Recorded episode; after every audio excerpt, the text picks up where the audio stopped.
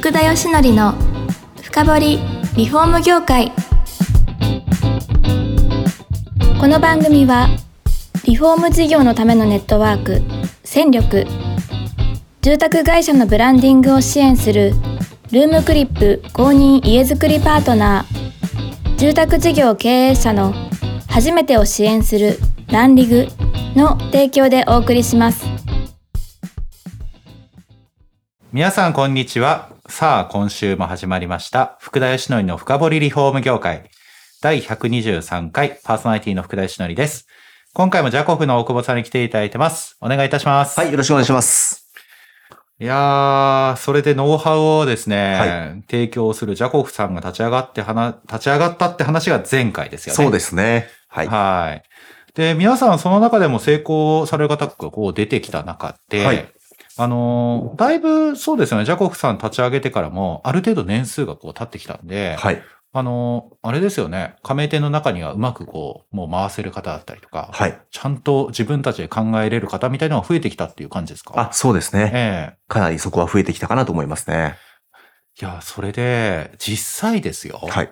あのー、もうちょっと細かく言うと、どんなノウハウを、はい。皆さん構築してうまくいってらっしゃるのかと。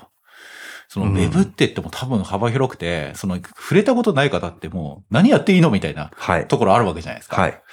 ちょっとその触りを教えてもらってもいいですかこれですね。はい。あのー、どこから話せばいいかわからないんですけど、はい、まず根本に立ち返ってですね、はい、ウェブ集客ができてない会社とか、はい、できてない人って何が分かってないんだろうと思います、うん、福田さん。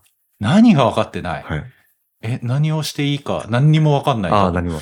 あの、はい、そうですね。これ、まあ、お客様目線で考えてほしいんですよ。はい、はい。検索するのは常にお客様でしょそうですね。はい。これ自分が何をするかじゃなくて、お客様がどうするかをまず考えなきゃいけないんですよね。ああ、いや、その通りですね。はい、普通、いや、根本に立ち戻るとその通りです。そうですね。はい。その時に、まあ、当然、ウェブでの検索ですから、お客様は、どんなキーワードで検索するんだろうからスタートするんですよ。確かに。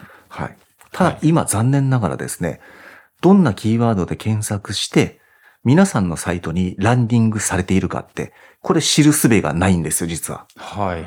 はい、あの、検索クエリなんていうのは、どんなキーワードで検索されると、平均何位に掲載されてるよっていうのはね、サーチコンソールで見れるんですけど、はいはい、何というキーワードで検索した人がランディングしたかを今知る術がないんですよ。なるほど。うん。Google Analytics の左側にね、集客の中にキャンペーンだって、キャンペーンの中にオーガニック検索キーワードってあるんですよ。あええー、で、そこ見ていただくと、検索、あなたのサイトがこの期間に何というキーワードで検索されたっていうのが順番に全部出てるんです。へそれがね、2014年の10月以降全部ね、not provided って言って、非表示、要は Google が見せませんよっていう設定になってるんです。あ、わかんなくなったわ、ね、からないんですよ。はい。だそれはね、2014年の10月までは逆に言うと見れたんですよ。へだから2014年10月までに、大量のページ数とかを持ってる会社だとそのデータがあるわけですよ。あ、そうするとそこを強化すればいいってことですよね。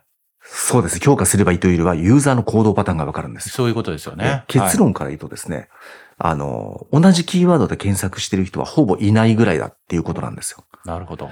これですね、あの、Yahoo Japan もね、数年前に発表してるんですけど、はい、ある1年間に Yahoo Japan の検索窓に入力されたキーワードの数って75億種類あったんです よ。75億。億はい、ところが、広告がついた、Yahoo のリスティング広告に値段がついたキーワードの数が60万なんですよ。全然違うんですね。違うんですよ。はい。だから、外壁塗装会社は、お客様は外壁塗装なんとかっていうキーワードでしか検索しないって勘違いしてるから、そのちっちゃな領域のキーワードをバンバンその広告打っちゃうんですよ。確かに。顕在的なキーワードに。でも、60万に対して75億、ここにユーザーが検索してるキーワードマーケットってあるんですよ。そういうことですよね。あるんですよ。それに気づかずに、要は知らずに、みんな自分が知ってるこのキーワードだけを攻めに行ってるんですよ。広告で。なるほど。じゃあ、一昔前の知識だと、地域リフォームとかで、そういうことです。取れば広告取ればなんとかなるんでしょうそういうことなんですよ。そんなことは今はないと。ないです。もう、その昔からないんですよ、実は。 なるほど。そういうことなんですね。だからその、いわゆるビッグキーワードとかね。はい。その、顕在的になってるミドルキーワード。地域名プラスリフォームとか、地域名立つ太陽光発電みたいな。はい。そんなキーワードで上位表示させても、広告打ってもあんま意味ないよと。いうことですか。はい。いやでも、リフォームこれ聞いてるからっしゃるかな。とはいえ、その、結構な数あるんでしょと。はい。例えば、わかんないですけど、全部リフォームで検索されるように、地域リフォームではい検索する方って、わかんないですけど、2、3割あるんじゃないかとかって思ってらっしゃる方とかいるかもしれないんですけど、はい。本当に少ないんですかえっ、と、今ちょっとここでデータ見れないので、はい。おおよその感覚値で言うと、はい2、3割というよりは、2、3%以下でしょうね。そんな少ないんですもっかと少ないですよ。2、3%は絶対いないと言ってもいいと思います。そこに対してその少ないワードに今結構なね、広告費をかけてらっしゃいますよね。そうなんです。よ。だからなんでヤフーが70億、75億もあるんだよってこういうデータを出したかというと、はい。もっと違うキーワードでリスティング広告打ってよって意味なんですよ。なるほど。ここばっかりみんな攻めるからね、広告単価がどんどん上がっちゃって、費用対効果合わなくなってるじゃんと。もっともっと検索されてるキーワードあるんだからって言ったんです。もう何年も前に。ででもですよ、え70何億広告つけるってそのありすぎますし、ちょっと、ちょっとど、どんなワードみたいな話になるわけじゃないえ、ですそうなんです。だからせめてね、この60万というところを、か。はい。えー、300万とかね、はい。くらいに拾えると緩和で。できるっていう意味なんでしょうけど、はいも。ちろんこの75億全部っていうのはね、多分無理なんですよ。はい。予測もつかないし、まあおそらそくう高そうですね速の審査も通らないと思う。はい。はい。というのがある。要は、広告キーワードとコンテンツの中身がマッチングしないと広告審査通らないので、いや、いや、そうするとですよ、はいどうすりゃいいのって話になるじゃないです か。それはもう自然検索しかないんです よ。広告には頼れないので。なるほど。ええ結局、その、Google が返してくれる答えって、広告か自然検索が2個しかないんですよ。はい。で広告じゃ対応できないんだったら、もう自然検索でトップ取りに行くしかないですよね。いや、まあ、その、やり方はわかりましたと。はい。じゃあどうすればいいのって話じゃないですか。はい。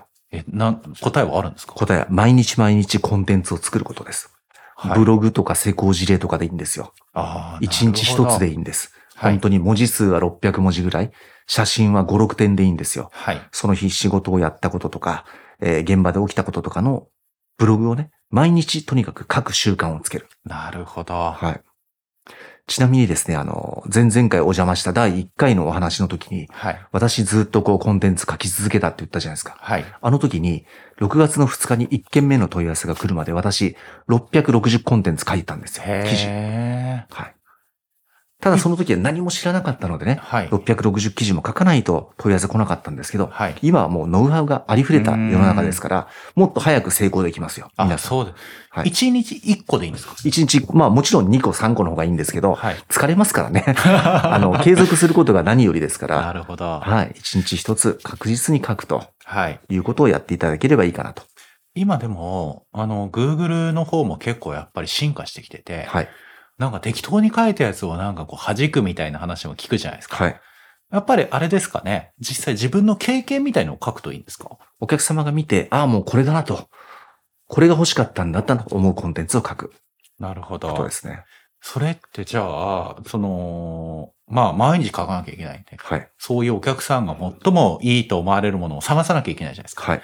それってどういうところのヒントにこう書いていけばいいんですかあ、もう仕事の中で自分がお客様のためにやったことを書けばいいと思うんですなよるほど、なるほど。はいはい。お客様に一番喜んでいただいたこと。はい。この方はこんなことが問題を抱えていて、その問題を私はこう解決したとか。なるほど。ええあ、じゃあヒアリングの中で課題みたいのがこう日々出てくるのを、はい鍵つなぎ飛び降りて、それを書いおったしゃりするれ通ばりいいってそことうでですすかね。ね。はい。あーで、これはですね、なるそほのどお客様だけでなくていいと思うんですね。はいはい例えば現場で職人が困っていたこと。あ、はい。えーそれをこうやって解決ししたとか。た。はといい。うことを書いていくと、とにかくあの幅広いキーワードでアクセスがどんどん集まります。あ、そうですか。はい。いやー、そうした時に一個問題点が出るんですよ。はい。私、あの、文章を書いたことないって方が結構いらっしゃると思っていて。はい。私は文章ってもうなんかこう、うまく伝えられないし、みたいにこう、多分手止まる方いらっしゃると思うんですけど、そこのうまさとかは、やっぱりある程度必要だったりするんですかいや、もう全く必要ないですね。ないんですかはい。はい。あの、おさ慣れますから、そういうのって。なるほど。はい。はい。あと、ちなみに弊社でもですね、あの、メールも打ったことがない大工さんだった方とかがスタッフでいるんですけど、はい。今では毎日素晴らしいブログ書けるようになりましたよ。へー、まあねそうですか。うん。どんな書けない方でも2週間続けていただければ書くようになります。あ、2週間。 2週間。で大丈夫。でもあれですよね、その、今の話を聞いて、はい。まあ、とはいえ、どういうものかな、イメージしたもの欲しいとかなってくると、じゃあ、国さんではその、なんか、あれですか、フォーマットみたいのを提供したりとか、書き方みたいのもあるんですか。はいい。あの、弊社はですね、上手にブログが書けるための、えーこれはもうコンテンツ的にも、えー例えば行動的にね、仕組み的にも上位に上がりやすいような CMS というですね、そのホームページの記事を投稿するツールを提供してます。これは私が設計して作ったものなんですよ。自社開発してますかえ、ごめんなさい。ちょっとイメージがわからなくて。ら。はい。それってなんかこのガイドみたいのが出るんですかあそうですどねどんな感じなのはい。あ、の、カラムというかですね、入力フィールドがもう出てるんですよ。はいここに最初にタイトルを入れてくださいと。あ、はいはいはい。施工事例の場合タイトル入れてくださいと。はい。写真をいくつまで入れれますよと。はい。追加できますよと。で、ここには当初どうしてお客様がお問い合わせをくれたのか、はい。えっ、と、どんなことで悩んでるのかを書いてくださいみたいなあー、な項る目ほがあっど。て、それに合わせて書いていくと、一通りのストーリーで書き上がると。あ、はい。そうですね。それだと書きやすいですね。そうですね確かに。なんかまっさらなね、はい何もないキャンパスに書く って大変ですもんね。それは大変ですね。えーこれ今はですね、あの、加盟店の皆様だけに CMS を提供してるんですが、はい。えー今年からですね、えー加盟されてない方にも CMS を提供したりとか、あとは、えー研修ですとかね、あと、ジャコフ大学なんていうのもあって、はい。ウェブに強い担当者を作るためにですね、もうまるでジャコフのスタッフと成り変われるぐらいのノウハウを提供する、ジャコフ大学なんていうサービスも外部に向けて今、サービスを提供し始めてます。いいんですかはい。いいですよそんな。加盟店しなくて、加盟しなくてもいいんですかいいんそれですよ はまあもちろん有料にはなるんですが、い。あの、半年間の講義で結構時間も長くかかるんですけども、はい。あの、ウェブに関してはもう本当にどこにも負けないようなね、えースタッフに育てるようなプログラムを持ってなまるす。ほど。はい。でも、ウェブの継続性を考えたら、自社のスタッフをそれができるようにさせないと、なかなか厳しいですよね。おっしゃる通りです。もう外部に依存しててはダメですね。あもうダメですかダメ。メです。いやそもそもあの、はい。社長がやらなきゃダメなんですよね。そうですか。えいや、とはいえ、これ聞いてる方がです よ2、3人しかいませんと。それでもやるんですかっていう人、もしかしているかもしれないですけど、はいそれでもややった方がいいですかやった方がいいです。やった方がいいですかはあの、はい経営者の仕事って顧客の創造じゃないですか。い、 はい。はい。で、集客ってまさしく顧客の創造ですよね。そうですね。これをもうスタッフに任せるとか、外部に任せるとか、会社の生命線を人に預けちゃうことってできませんよね。確かうん。いや社長が自すごい思いらます本気で取り組まなきゃいけないとこですよ。に。いや、でも、それやってる人周り、自分たちの周りいないんだけど、いるのみたいな。うんジャコフさんの加盟店はいらっしゃるってこといですか、ね、ます、います。あの、あー逆にですね、はい最初に社長にコミットしてもらうんですよ。社長自らが責任持って旗を振って、自らブログ書かないと加盟させませんよ と。だいぶ厳しいですね。だいぶ厳しいですよそこ は。はっきり言いますか覚悟を決めなきゃいけないですら。ね。もちろんです。覚悟を決めてもらって、やってもらってます。なるほど。まあ確かにその経営者の言葉の方しかも、はいあの、刺さりそうな感じもありますよね。。そうですすね。ええいやー、そういった、いや、でも分かりやすかったです。あ、よかったですすごく。はいだからユーザーのそのね、聞きたいことをどういう提供していけば間違いなくその人は集まるとはい。いうことですよね。そうです。ね。ええそれってあれですか、やっぱりその、まあ今回その町の屋根屋さんで屋根じゃないですか。はいあの、本社はまあ屋根中心に、まあ他の塗装とかもありますけども、で水回り中心の方はやっぱり水回りを意識してはい書いていけばいいってことなんあ、そうで。すね。はあはい。まあはい。水回りに関してもですね、あの、来年以降、我々で展開を始めますので、あ、はい。本当ですか。ええ、水回り、お庭、ええエクステリア、すべての領域で我々がやっていこうと思ってます。じゃあそこの最適なコンテンツをはい。ジャコフさんが持っていて、持っていて。どういうふうに書けばいいかも教えていただけると。 そうです ね。はい。まあそう、リフォームっていうのも幅広いですからね。いろんそうなですねなことで皆さん検索されてるってことですもんね。そうですね。ええうんなるほど。ぜひですね、はいこれ聞いていらっしゃる方は、あの、その、もし、ノウハウが欲しいって方は、お問い合わせの方をいただけあ、ると。そうです。ね。あの、はい毎週火曜日にですね、すいません、宣伝しちゃいますけども、私、あの、夕方4時から、ウェブ集客セミナーというのをですね、あの、ズームでやっておりますので、ぜひ、ジャコフのホームページをね、見ていただければなと思います。あ、わかりました。それは無料で、あ、無料です。あ、聞けるんですかはい。ぜひ聞いてください。まあ、そんなところで、はいもう3回目もいい時間になりましたあ、ですね。はい。次回、ぜひですね、はい。今後の夢とか、はいビジョンみたいなところまで話を伺えればというふうに思っております。はい。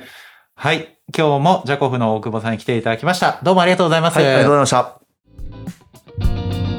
この番組は住宅業界に特化したコンサルティング会社ランリグが長年業界の今を追いかけてきた福田義則をパーソナリティに迎え確かな実績を持つスペシャリストを毎回ゲストにお招きしてお送りする番組です。